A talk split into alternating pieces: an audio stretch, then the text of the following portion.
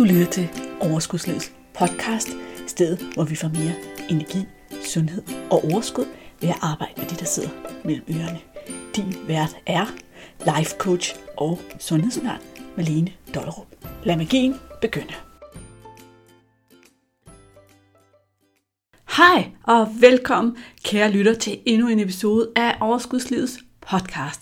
Som altid, så har jeg glædet mig til at hænge ud i dit øre, og det føles et lille smule som om det er 100 år siden. Det kan jeg godt mærke nu, hvor vi kun mødes hver anden uge. Så måske skal jeg tilbage til hver uge, det ved jeg ikke rigtigt. Det er svært at få tid til at lave alle de her podcast, men jeg elsker det, og jeg elsker det, jeg skal levere.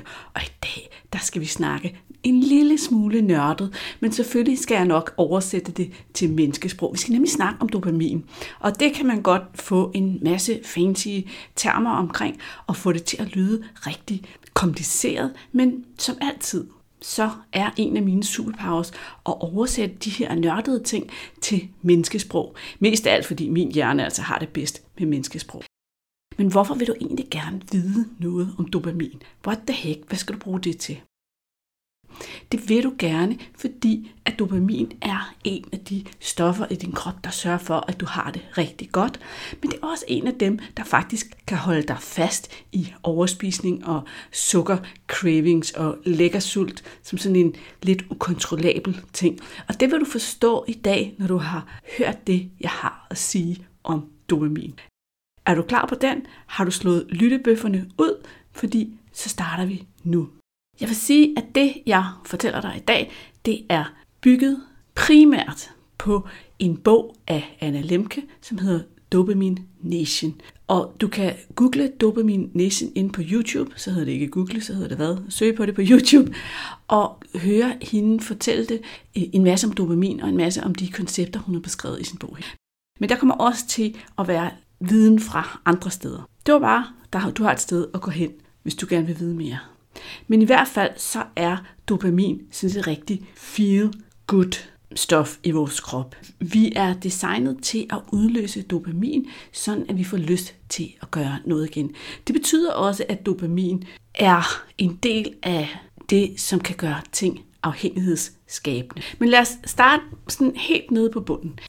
Vi mennesker, vi får udløst dopamin, når vi gør noget, der giver os nydelse. Det vil sige, når vi spiser mad, når vi har sex, når vi gør ting, der er rare og gode for os. I bund og grund, når vi gør ting, der sikrer vores overlevelse. Når vi tænker på det helt primitive urmenneske, som ikke altid havde adgang til mad og til sikkerhed og til læ og ly, så giver det super god mening at designe en krop, som får mere dopamin ved at spise noget med flere kalorier, og få mere dopamin ved at have sex, så vi kan sikre overlevelsen. Få dopaminudløsning ved at gøre ting, der er rare, fordi det alt sammen sikrer vores overlevelse. Så langt, så godt. Problemet er en lille smule, at vi i, den her, i det her samfund har udviklet en masse ting, som et giver en overrepræsentation repræsentation af dopamin for det første, og for det andet, så har vi ikke nogen af de udfordringer, urmennesket har. Vi har altid adgang til mad og alle de andre ting, vi har brug for i vores liv. Så nu kan den her sådan, dopamin trang, som vi mennesker så har, godt være lidt af en udfordring for os. Fordi hvis vi skal pege den hen på mad som det første, så er er det sådan, at vi mennesker vi har udviklet en masse mad. Vi har udviklet en masse ting, vi kan putte i os, som giver os et unaturligt højt dopamin udløsningsfix i forhold til, hvad naturen havde tiltænkt.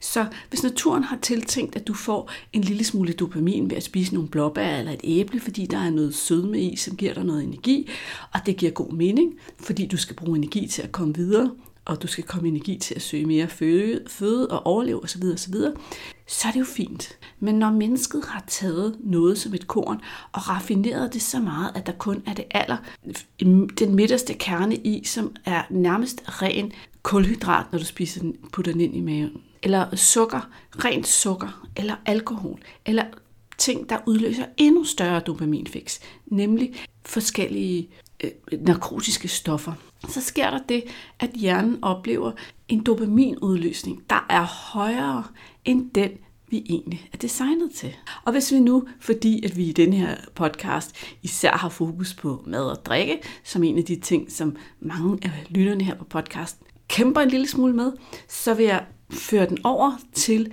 mad og drikke i den her episode. Men bare vid, at det gælder også for alt muligt andet.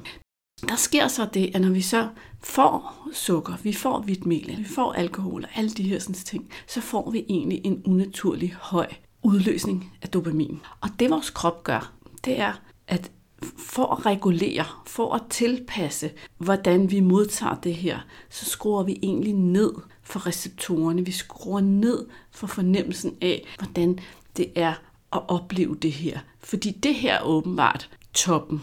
Det betyder i bund og grund, at det, som er meningen at skal udløse dopamin, nemlig helt almindelig mad, pludselig ikke giver den dopaminudløsning, som vi er designet til at få, fordi at hele vores modtageniveau simpelthen er skruet ned. Giver det mening? Jo, nu har jeg jo virkelig prøvet at sælge det som menneskesnak, så det håber jeg. Men altså, lige pludselig så føles et æble, eller nogle blåbær, eller en mad, ikke som noget særligt, fordi du vil meget hellere have det, der giver det store dopaminudløsning, nemlig de søde sager, snacksene, det salte, hvad det nu er, som er dine foretrukne fix. Og det er jo et problem.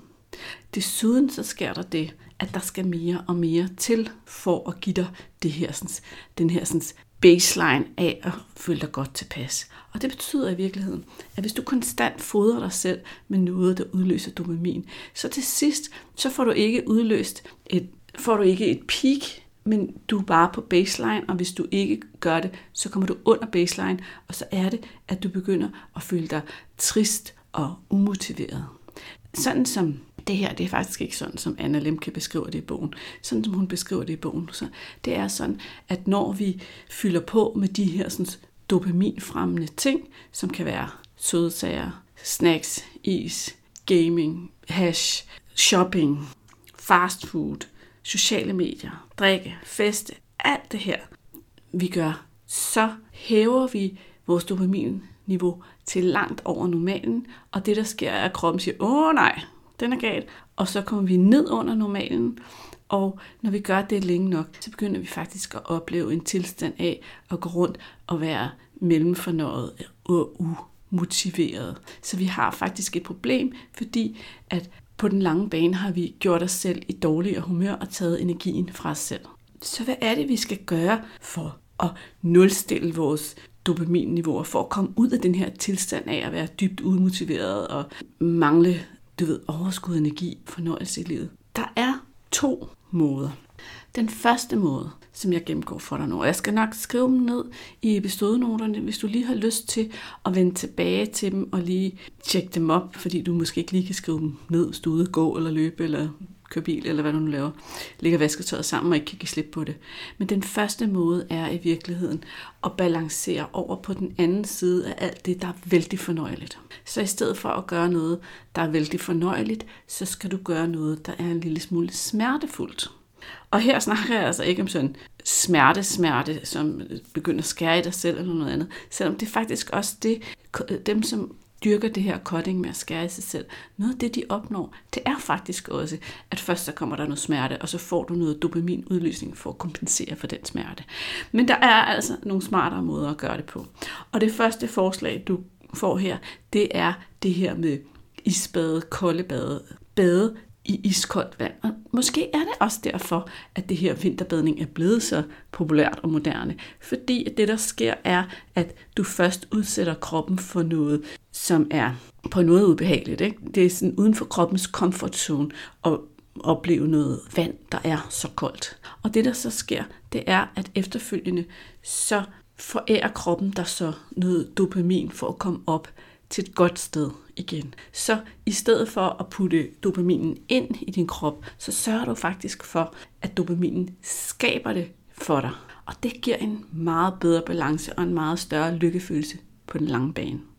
Noget tyder på, nogle forskningsundersøgelser tyder faktisk på, at sådan et isbad, det kan give samme dopaminudløsning som kokain. Hvad siger du så? Er du lige på vej ned i havet nu? Jeg er næsten i hvert fald, jeg synes, det lyder den. Mega fascinerende, at vi rent faktisk, at vores egen krop kan producere noget for os på den måde, men på en måde, hvor det gør os godt, hvor det er konstruktivt, hvor det er en, en god ting for vores krop, i modsætning til, hvis vi lige proppede en gang kokain ind i årene. Ikke? Det hvordan man nu indtager det. Du kan godt høre, at jeg er ikke så god til det med drugs. det gør jeg det ikke lige og det er sikkert fint. Nummer to ting, du kan gøre i den her kategori. Så den første kategori, jeg er ved at fortælle dig om, hvordan du kan øh, få reset eller normaliseret dit dopaminniveau og slippe ud af din afhængighedsfølelse og ud af din tristhed og ud af din umotiverethed, det er at skabe en smerte, der gør, at kroppen selv regulerer op, altså skubber vippen den anden vej. Den nummer to ting er at svede. Det vil sige, det er simpelthen motion. Så det er at dyrke motion i et omfang, så du kommer til at svede. Fordi når vi gør det, så hæver vi også vores dopaminniveau med 200-300 procent. Hvad siger du til det? Kunne det lige være en ekstra lille faktor motivation til at måske komme ud og svede lidt og lave lidt motion? I hvert fald så ved jeg, at mange af dem, som rent faktisk er gode til at få motioneret, de oplever jo også sådan en fornemmelse af, at selvom vi nogle gange skal tage os selv lidt i nakken, når vi skal ud på den næste løbetur, så føles det så godt bagefter. Og hvor er det, det føles så godt bagefter? Selvfølgelig føles det godt, fordi vi har god samvittighed og kan klappe os selv på skulderen og sige, at vi gjorde noget godt. Men mange siger også tit til mig i coaching-sessioner, når først jeg for eksempel har lavet min motion, så er det ligesom om, at det er meget nemmere for mig at sige nej tak til alt det usunde og alt det, der sker. Og det er det selvfølgelig også, fordi vi mentalt set, sådan, nu er jeg kommet ind i en god cyklus, så lad mig fortsætte med at, at gøre det godt, fordi det er jo sådan også menneskehjernen. Men den anden ting er simpelthen, at vi har forsynet os selv med noget dopamin, så vi har ikke det samme behov for at overspise i alt muligt andet for at opnå det dopamin. Er det ikke fascinerende, at vi rent faktisk kan gøre det ved egen kraft? Nummer tre ting i den her kategori handler om at faste. 16-20 timer, siger Anna i bogen her, skal vi op på at faste for at få hævet vores energiniveau og opleve, at vi pludselig får en utrolig stor nydelse ved mad. Og hvis du har prøvet at faste et stykke tid, kort tid, lang tid, det er jo meget forskelligt. Jeg møder mennesker, der aldrig har prøvet det, jeg møder mennesker, der har prøvet det dagvis, og uanset hvor du befinder dig, så ved du måske godt, at hvis du har været sulten længe nok til at gå og blive rigtig sulten, og du så spiser mad, så kan det simpelthen være så stor en nydelse at spise noget helt almindelig mad. Jeg er jo gammel spejder og har været det hele mit liv, og der er nogle af de ting, som man spiser som spejder, som der måske ikke er noget særligt ved at spise hjemme, men som kan smage enormt godt på sådan en spejdertur. Altså sådan en råbrødsmad med, med sådan noget dåse med kral eller sådan noget. Fordi at det, der sker, er jo, at hvis man er ude i naturen og har lavet en masse og brugt sin krop og mega sulten, og nu, nu skal vi have mad, og så får man sådan en, en råbrødsmad med makrel, så så får vi netop den her sådan store dopaminudløsning, fordi det er så tilfredsstillende at få noget at spise, når vi er sultne. Så er det hele taget det her med en gang imellem at give sig selv lov at være en lille smule sulten, og så spise noget rigtig mad, kan godt være en rigtig god øvelse for mange af os, fordi at vi genetablerer glæden ved at spise rigtig mad. Faren er selvfølgelig for nogle af os, hvis vi giver os selv lov at være sultne, og at vi glemmer den her lille ting, at hjernen jo altså per automatik vil søge mod sukker og søde sager for hurtigt at få noget energi. Så der skal vi have en beslutning om, at når jeg spiser, så spiser jeg altså rigtig mad. Når jeg bryder min faste, uanset om den har varet i 4 timer eller 16-20, som der er forslaget her, så starter jeg med at spise noget rigtig ordentlig mad, der gør mig midt og glad og tilfreds. Den anden kategori i forhold til at nulstille sit dopamin-niveau og få det godt, den handler altså om at undgå dopamin. Udløserne, altså de her ting, vi putter indenbords, de søde sager, eller vinen, eller computerspillet, eller de sociale medier, eller hvor det nu er, vi godt kan se, at vi har et overforbrug, hvor vi godt kan se, at vi hænger på den hver dag, og vi synes, det er rigtig svært at lade være, og vi sådan begynder måske at blive lidt restløse, hvis vi ikke får vores stimuli. Hvis, hvis du har det sådan med en ting, så er det måske den ting, du skal på afvinding fra. Og det betyder altså, og uanset om det er fast food eller slik eller whatever, at du skal stoppe i. Og nu kommer tallet, hvor, mange, hvor længe skal du stoppe? Hvor længe? Vil du ikke gerne vide det? 30 dage. 30 dage uden dit foretrukne drug. Og det betyder, at du vil komme igennem en periode, hvor du i starten vil opleve, hvad er det egentlig, der sker inde i mig? Hvad er det, der sker mentalt og fysisk, når det er, at jeg ikke får mit drug? Og selvom at man forskningsmæssigt siger, at det er ikke muligt at være afhængig af sukker for eksempel, så er det altså ikke nødvendigvis gratis at gå på en 30-dages nulsukkerkur. Jeg har tit mødt klienter, som har en oplevelse af at blive trætte og få hovedpine og bliver irritable. Og alt det her, når det er, at de beslutter sig for, nej, nu skal jeg ikke have sukker, fordi det har ligesom magten over mit liv. Og det er jo det, mange oplever. De oplever simpelthen, at sukkeret eller alkoholen eller de sociale medier, eller hvad det nu er, som de har, en eller flere af de her ting, lidt har magten over dem, i stedet for, at de selv kan vælge til og fra. Så du vil altså i starten af sådan en 30-dages periode opleve noget ubehag og synes, at dit liv er blevet værre, end det var før. Men som tiden går, og du bliver, din krop og dig bliver mere balance, mere undværende, så vil du begynde at opdage, hvad det er, der egentlig er så godt ved det. Hvor godt du egentlig får det af at have og nu bruger jeg bare sukker som eksempel, fordi det er så oplagt her i den her podcast, at have sukkeret ude af dit liv, og måske have skiftet det ud med nogle flere grøntsager. Du begynder at mærke energien, du begynder at mærke overskud, du begynder at mærke friheden og glæden ved at have den her pause. Og når de 30 dage så er gået, eller allerede inden de 30 dage er gået, så kan det være en god idé at begynde at tænke over, okay, når de 30 dage er gået, hvordan kunne jeg så godt tænke mig, mit forhold til det her skulle se ud? Hvordan kunne jeg godt tænke mig, mit forhold til mad, til sukker, til alt det her, jeg nu går og spiser, skal se ud? Og sådan, at jeg har en plan for, hvad skal jeg gøre, når jeg skal genintroducere det her, sådan, som jeg har haft en udfordring med. Det er rigtig, rigtig vigtigt. Det er også en af de elementer, jeg altid sætter i spil i min coaching. Hvordan kunne du godt tænke dig, at dit forhold til mad så ud? Hvordan, hvordan, hvordan, kunne, du godt, hvordan kunne det godt se ud, hvis der var balance i det?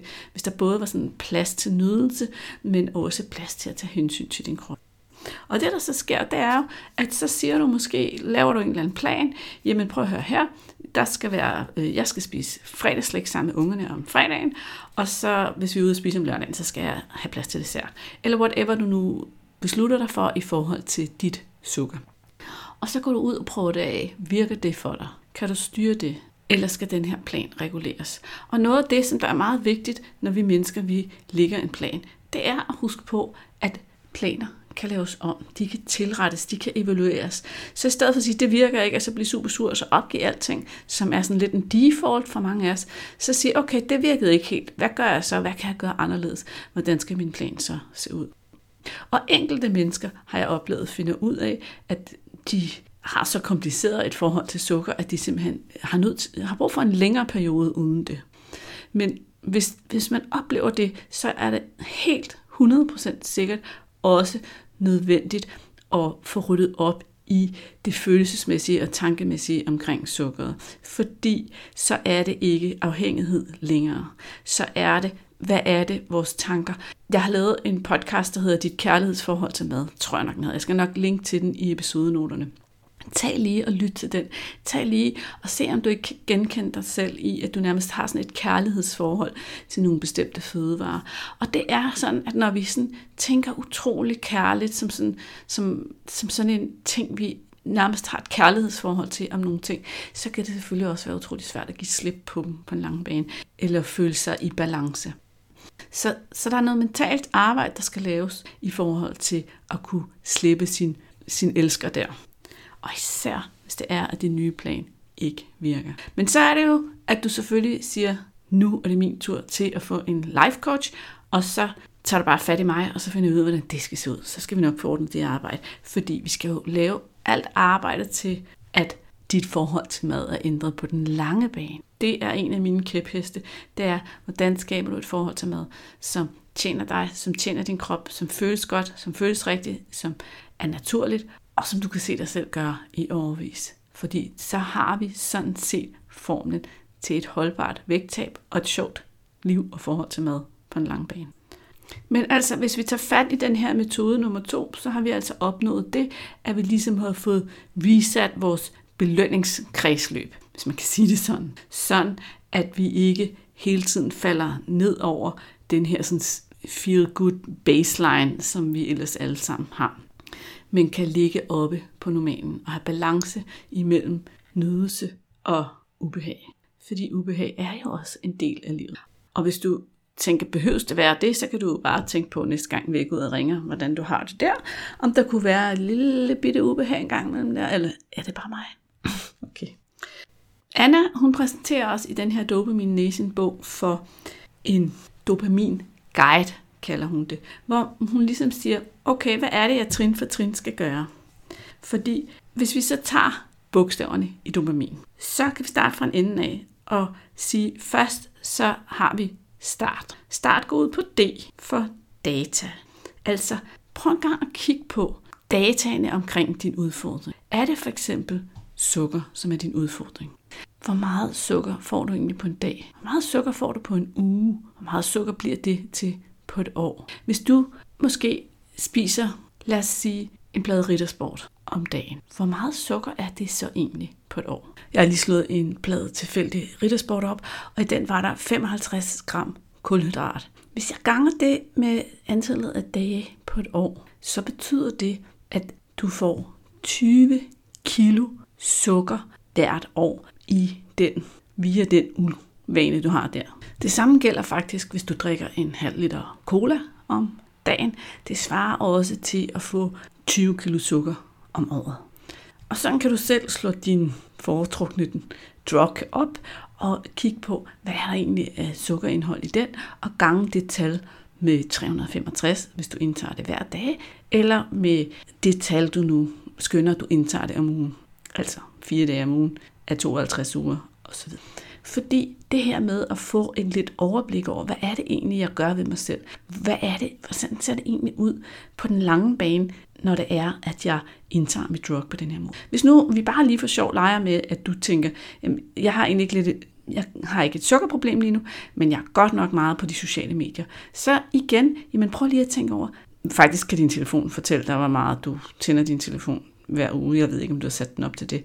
Men hvis nu du forestiller dig, at du bare bruger en time om dagen på de sociale medier. Hvor mange timer af dit liv bruger du så på det? Eller to timer går der måske nemt. Hvor mange timer er det? Jamen, hvis der er 365 dage på et år, så er det jo over 700 timer, du bruger bare på at sidde og blive fodret med reklamer og information fra andre menneskers liv, i stedet for at leve dit eget liv.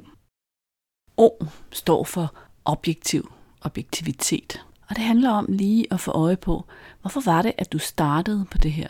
Hvorfor var det, at det udviklede sig sådan her? Hvorfor var det, at du fortsatte på den måde med at bruge den her sådan, stimulans på denne her måde? Og P ligger lige opad, fordi P er nemlig, hvad er egentlig problemet? Hvad er problemet ved at bruge for eksempel sukker på den måde, som du bruger sukkeret? Hvad sker der? Hvad, hvad er det for nogle følelser? Hvor er det et problem? Hvornår er det et problem? Udover det problem, som vi fastlagde her, da vi gennemgik hele dopaminproblemet, nemlig at vi på den lange bane simpelthen får mindre livskvalitet, fordi vores humør bliver lavere, vores motivation daler, og vi bliver sådan mere i den depressive ende. Hvad er så ellers problemet? Giver det sig for eksempel problemer med din vægt? Giver det dig problemer i forhold til, om du måske skammer dig over nogle af de handlinger, du foretager dig, når du sådan er ude på at få dit fix? Bruger du en masse penge på det? Altså hvis du køber en riddersport om dagen, så bliver det jo alligevel til nogle penge på den lange bane. Øh, hvis du hele tiden skal have nyt tøj, fordi du vokser ud af tøjet, eller har skiftende størrelser, så bruger du også en masse penge på det. Så hvad er problemet ved den situation, du står i lige nu? Prøv at blive skarp og tydelig på det. Det var D og O og P. A, det står i virkeligheden for abstain på engelsk, altså afstå fra det stof i de her 30 dage, som vi allerede har snakket om.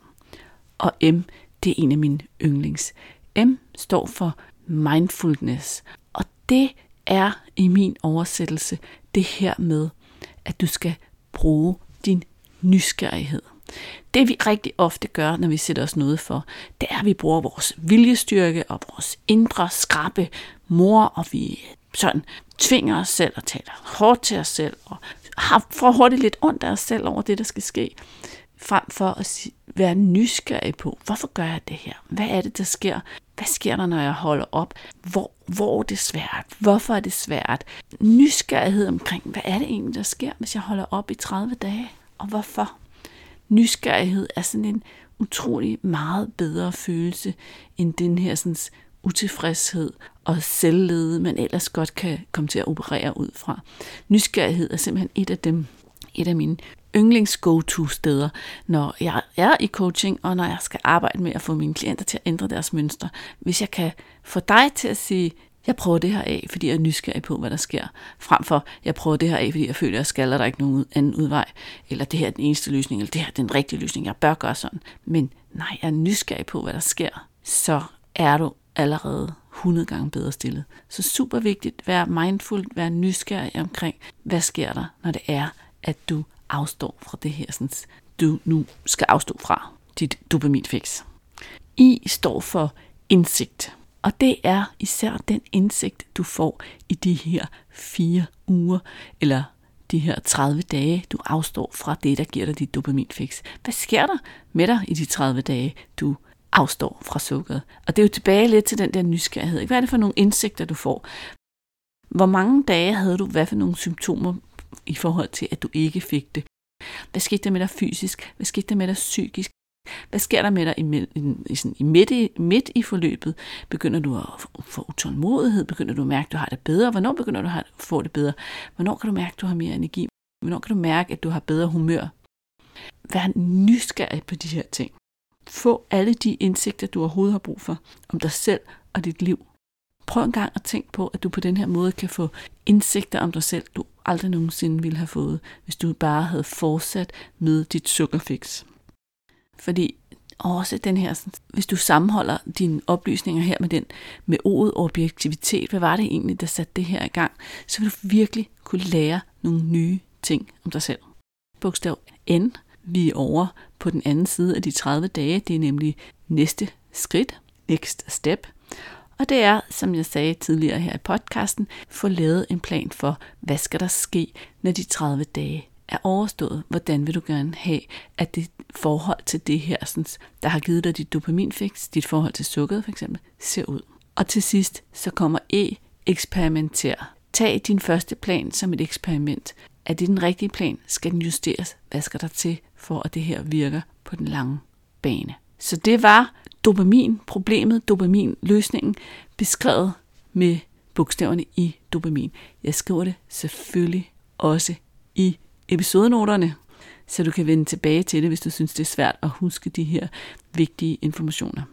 Så hvis vi skal summe op, hvad det egentlig er, du har lært i dag, så har du lært, at der findes i vores moderne verden en masse stimuli, der udløser et unaturligt højt dopaminfix i din hjerne, fordi vi som mennesker har udviklet disse ting, at vi har nærmest fri adgang til mange af de her ting, der udløser den her enormt høje stimuli, og at når vi konstant påvirker vores hjerne for en unaturlig høj stimuli af dopamin, så sker der det, at hjernen regulerer ned for modtagecentret, så det føles ikke noget særligt, og fordi den gør det, så alt det, som du er designet til at udløse dopamin ved, det føles som ingenting, og du får en form for afhængighedsfølelse af det, som udløser det høje dopamin.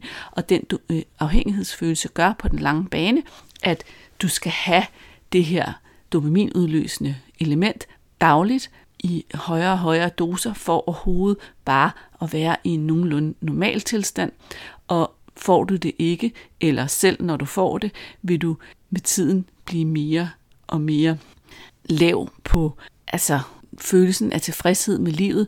Du vil blive mere og mere umotiveret. Du vil blive mere og mere hen imod depressiv. Og for at komme ud af den tilstand, så er du altså nødt til at vippe vippen og tilføje mindre dopamin udefra og skabe mere dopamin med din egen krop. Og der var to ting, som du kunne handle på. Den ene var at skabe dopaminen ved for eksempel isbade, sved, faste. Den anden ting var at omprogrammere dine dopamin modtagecentre, så du kom tilbage til en normal tilstand og fik dit humør igen ved at afstå fra dit dopaminfix i 30 dage, hvor efter du så skulle lægge en plan for, hvor meget plads skulle det være have i dit liv, så det ikke blev et problem på den lange bane. Hvis du har nogen som helst former for spørgsmål til det her, så vil jeg elske at svare dig på dem. Og du giver mig spørgsmålene ved enten at skrive en mail til mig på www.sundkurs.dk eller ved at gå ind i Facebook-gruppen Sund Kurs og skrive til mig eller sende mig en messenger, hvad du nu synes er den lækreste måde at snakke med andre mennesker på, eller i hvert fald med din coach på.